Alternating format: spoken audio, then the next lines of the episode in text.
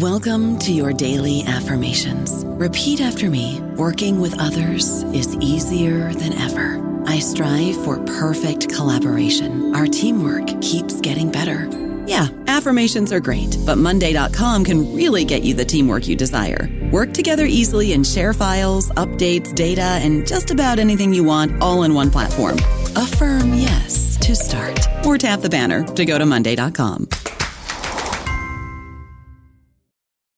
This episode is brought to you by Paramount Plus. Get in, loser! Mean Girls is now streaming on Paramount Plus. Join Cady Heron as she meets the plastics in Tina Fey's new twist on the modern classic. Get ready for more of the rumors, backstabbing, and jokes you loved from the original movie with some fetch surprises. Rated PG 13. Wear pink and head to ParamountPlus.com to try it free. This episode is brought to you by Paramount Plus. An unlikely friendship begins in the Paramount Plus original movie Little Wing, starring Brooklyn Prince with Kelly Reilly and Brian Cox. Reeling from her parents' divorce, Caitlin steals a valuable bird to save her home, but instead forms a bond with the owner, leading to a new outlook on life. Little Wing, now streaming exclusively on Paramount Plus. Head to ParamountPlus.com to try it free. Rated PG 13.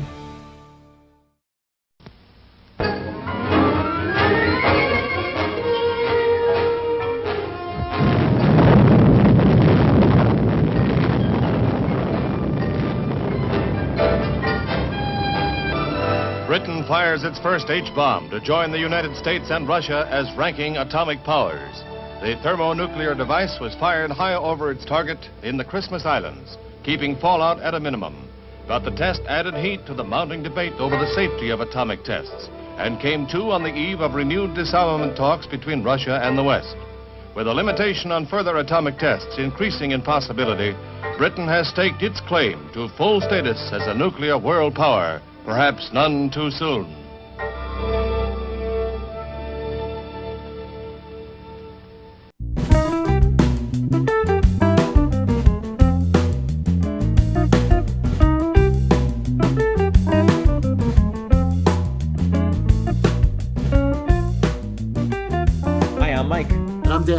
Welcome back to 15 Minute Film Fanatics. Today we will be talking about Stanley Kubrick's Doctor Strangelove or How I Learned to Stop Worrying and Love the Bomb from 1964, screenplay by Kubrick and Terry Southern and one other gent you said. Peter George. Peter George, I think who wrote the who wrote the novel. This is based on a totally totally serious novel um, about you know a, a fantasy doomsday scenario uh, that led to uh, uh, only only Peter Sellers uh, and Terry Southern working with Stanley Kubrick could have come up with this screenplay if there was even a screenplay for any of the stuff that uh, that Peter Sellers ended up improvising. I don't actually know, but so excited to cover this movie. Uh, I just happened to see that this one was for free now on Amazon Prime. So if you're listening to this and you've never seen Doctor Strangelove, please pause this podcast and go watch it. This is a this one also is is quick. This one is in and out. I think in what 90, 90 minutes, minutes, or less. 95 minutes, sure. Unbelievable job with exposition right into the action and for my money one of the funniest movies that i can name off the top of my head. So in our first part we like to talk about our overall impression. So i, I want to start let me just excuse me i'm i'm having my nightly cocktail of uh, rainwater and grain alcohol. So um, you know mike this is our second film we're done we've done where the world ends at the end. Do you remember the first movie we did where the world ends? No cabin in the woods cabin in oh, the woods that's exactly so, right all right. So here's my take upon, upon uh, Doctor Strangelove. In the first place, um, we can compare it to Failsafe. We can compare it to all kinds of, of, of other very obvious um, films. But this movie, I think, is so great because it's very much like The Honeymooners. Okay, how is it like the honeymooners? It's all great performances and minimal sets, and that and, and and perfectly written. Right? You've got the war room, you've got Ripper's office, and you've got the cockpit. And just like on the honeymooners, you have Ralph's apartment. Every once in a while, you get the bus station, you might get the pool hall, but basically the whole thing is is a table and really great actors walking in and out of a room. And this film struck me today as so brilliant because, and of course, the sets are great. The war room looks great. It's iconic. That giant light, the giant map, the big board but the strength of this film is how great the performances are. And watching it today, it also struck me that this is an all or nothing movie. Either you get this movie and you think it's one of the greatest, funniest movies ever made, or you don't. Nobody could say it's kind of funny. It, it's like The Big Lebowski or, or The Wicker Man. You either get what's great about it or you don't. You cannot have a mixed opinion of this. I've shown this film to people who sat there roaring with laughter at the Peter Sellers stuff when he's the president on the phone, and I've also shown it to people who just sat there kind of stone faced, right? So that that's my overall take on it. I have more to say about Peter Sellers, but you just saw it last night. What was your overall take on seeing it for the 30th time? Um, I'm laughing so hard because when you said the big board, I can't help but see George C. Scott's face in my mind while he's yeah. uh, at the at the big board. What a performance from George C. Scott! I there Peter Sellers obviously is is the the guy that everybody knows. You might you might come to see him just for this. But oh my God, what a performance by George C. Scott! Ca- like carrying this movie in any scene that Peter Sellers isn't in. Yeah, and when he slaps his stomach, that's a great that's a great bit when he's with Miss Foreign Affairs. You know what's funny is that uh, you know this film reminds me of Game by Donald Barthelme. You ever read that that story Game? Yeah, absolutely. That, very much like that, right? About the, how the human the, the, the human fallibility enters in to the mechanized warfare. But for me, the, the politics, as I've gotten older, I find the politics of the film less and less interesting than the performances, right? Like there's all the obvious jokes, like, you know, um, you know, you know, peace is our profession, or, you know, you can't fight in here, it's the war room.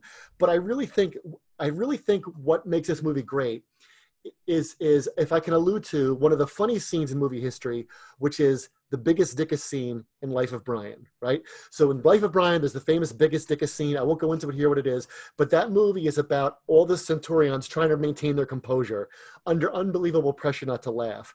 So the idea of people under extreme stress trying to keep their composure, that's a recipe for comedy. And it's something that Terry Southern has written with Kubrick in here so well. Like Mandrake, when he's trying to tell Ripper the plane should be recalled, there must be something wrong somewhere. We, we don't want to start a nuclear war unless we have to. Like trying to use his Britishness to, to overcome what's going on with Sterling Hayden. You know, when Muffley has to call Dimitri, oh, we're fine. Uh, so we're both fine. Of course I like to say hello. There's all these great scenes when you said before, George Scott has to tell the president about what happened. Uh, I'm afraid, uh, afraid he's still the base, sir. I'm afraid all communications are down.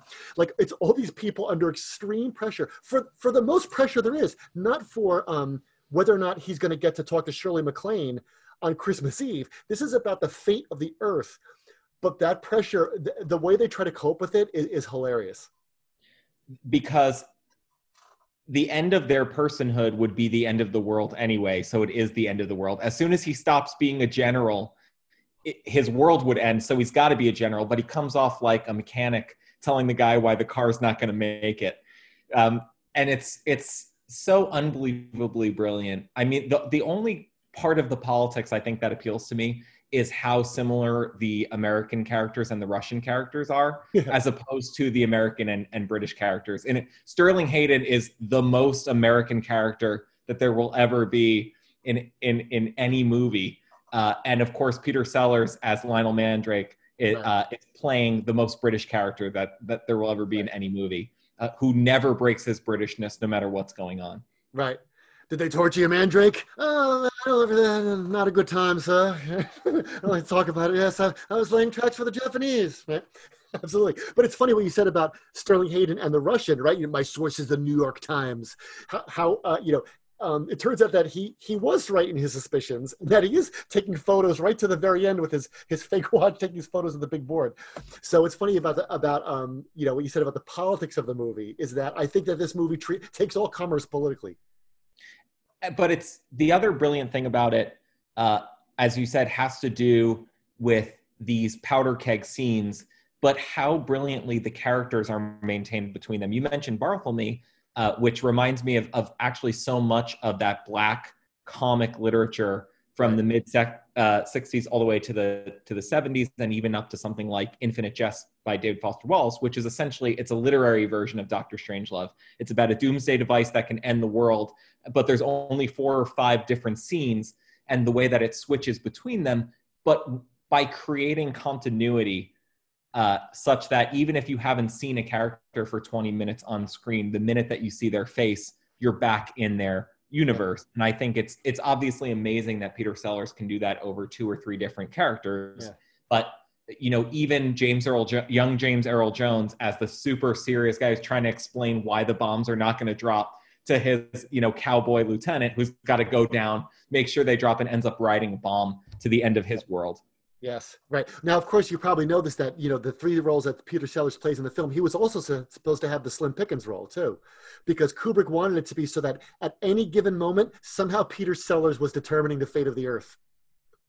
That's great. I didn't know that. Yeah. I did know that Kubrick loved Peter Sellers and thought he was a genius, yeah. and just would let it point a camera at him and let him do whatever he wanted. As we know from Lolita. Okay, so I'll see you in part two.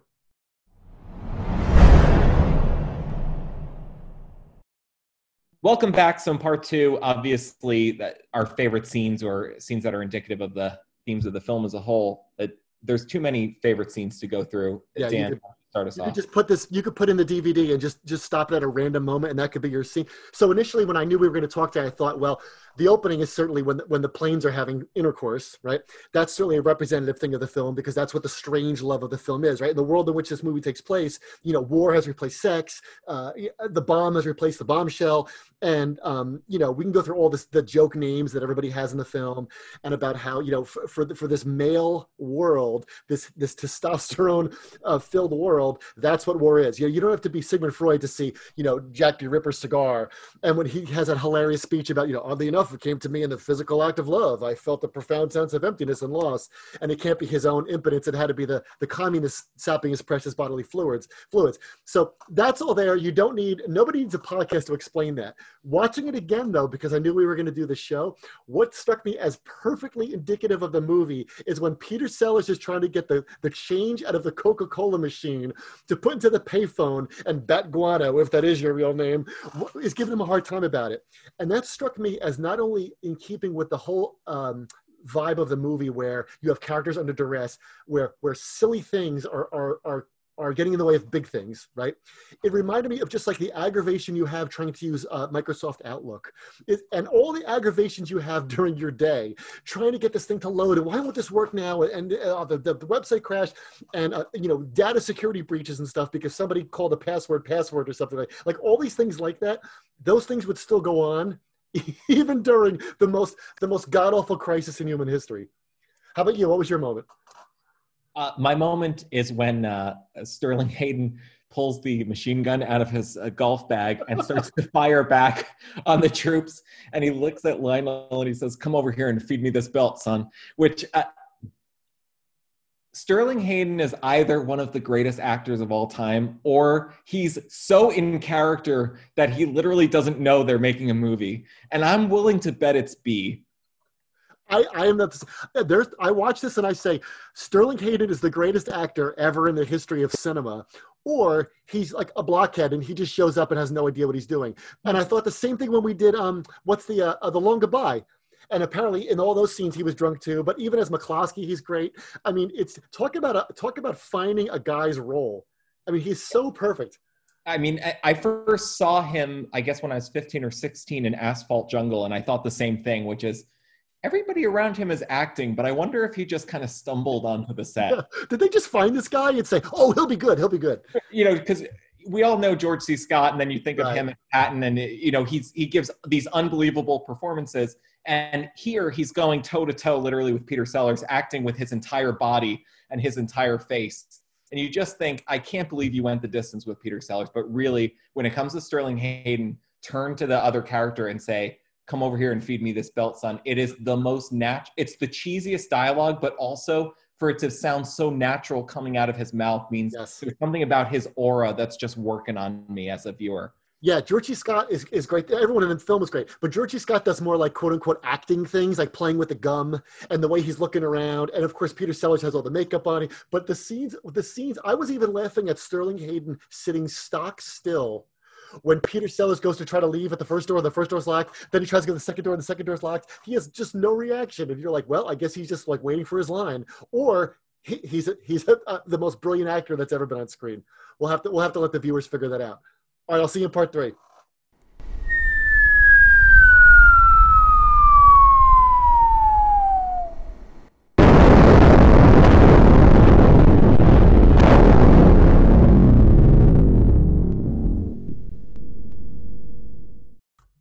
Here we are in part three where we talk about the ending of the title. We mentioned the title before. Well, certainly uh, you can't do better of an ending for a film than this one. Mike, what's your take on the ending?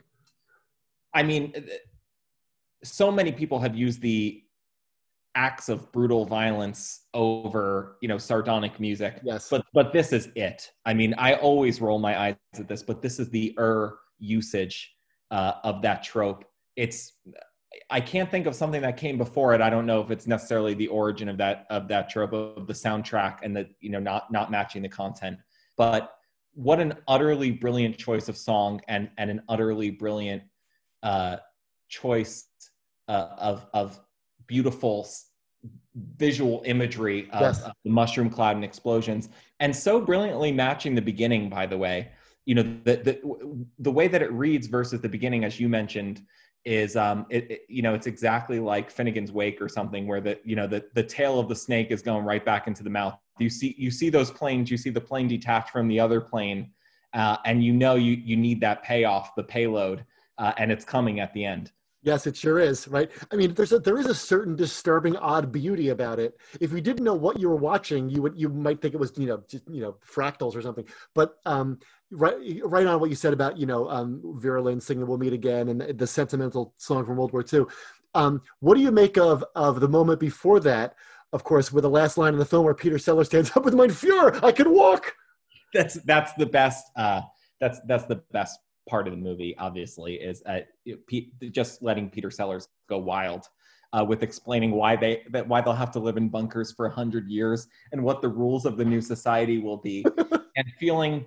Uh, I mean, this this is like a thing with all of us doom scrolling now while we're stuck in while we're stuck in quarantine but there there is a certain percentage of the population in any given tragedy that's not sad about it because regular life was not working for them so to, so to see the social order break up and give them a chance to elevate themselves is is what they wanted all along and it's just amazing the way that Dr. Strangelove pushes himself uh, out of the shadows to give that amazing performance and how Peter Sellers can morph himself into another person. And the first time that he says it, you, you can hear it in his voice and you know where he comes from. And, and obviously they, they don't want you to forget that this is not just a, a Russian, an American thing. This is about all of the, all, all the, the Nazis that America right. used in order to, to come up with the program. But, you know, political notes aside, he's, he's standing there and the, the beauty in the change of loyalties uh, from calling him Führer and then I, Mr. President, and then moving moving on is unbelievably funny. Yeah, when, and, of course, way to make that funny other than Peter Sellers. Yeah, it's brilliant. It's it's the only it's the only way you can have the last line of the film because it's great. Because if the beginning is the um you know the foreplay with the planes, and then you get the whole movie, you know, at the end, what happens is you know it's it's the Doctor Strangelove stands erect and he says I can walk, and then you get the orgasmic rapture at the end of the film, and and there you go. So you like you said, the, the payload has been delivered. Well, the the idea is that he's you know that he's fighting his bot, he's fighting down all the impulses yeah. that make him strange or weird, but but now they belong, yes. and they can finally they can finally come out. You know, it, because the, the the joke is like if you read if if he's writing the new version of the book of Genesis, you know, the joke would be, I bet you, you know, this society was just written by a bunch of old white guys standing around coming up with the rules, you know, that, that, that the rules that would that would best serve their pleasure and keep them in power, which is literally what happens, but they but they turn it into a Monty Python sketch, but yeah. better because it's got Peter Sellers. Yeah, he thinks he's gonna have to. He thinks he's gonna get to live in a world where he can let his hand do whatever it wants. All right, we hope you've enjoyed our conversation about Doctor Strangelove. And don't forget that um, if you subscribe to the Criterion channel, the streaming channel, they just released nine or 10 films with Peter Sellers, this among them. So you can check that out. But thanks for listening. Please follow us on Twitter at 15MINFilm. Really, really thanks, for, thanks a lot. And subscribe, rate us wherever you get your podcast. Let us know what we should watch next. Thanks a lot. Thanks for listening.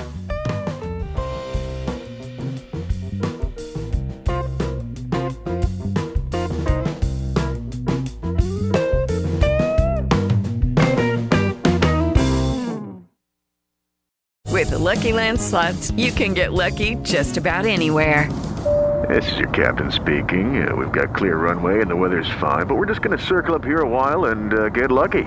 No, no, nothing like that. It's just these cash prizes add up quick. So I suggest you sit back, keep your tray table upright, and start getting lucky.